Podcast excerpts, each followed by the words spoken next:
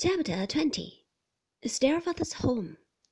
When the chambermaid tapped at my door at eight o'clock and informed me that my shaving water was outside,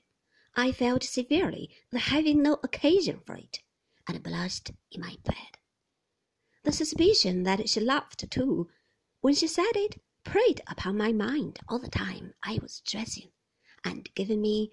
I was conscious a sneaking and guilty air when I passed her on the staircase as I was going down to breakfast.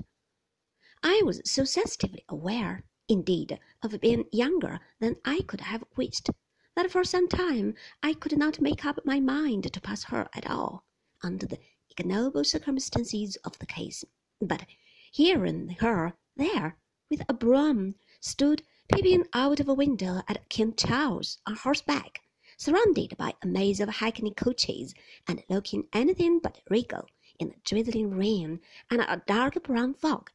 until I was admonished by the waiter that the gentleman was waiting for me.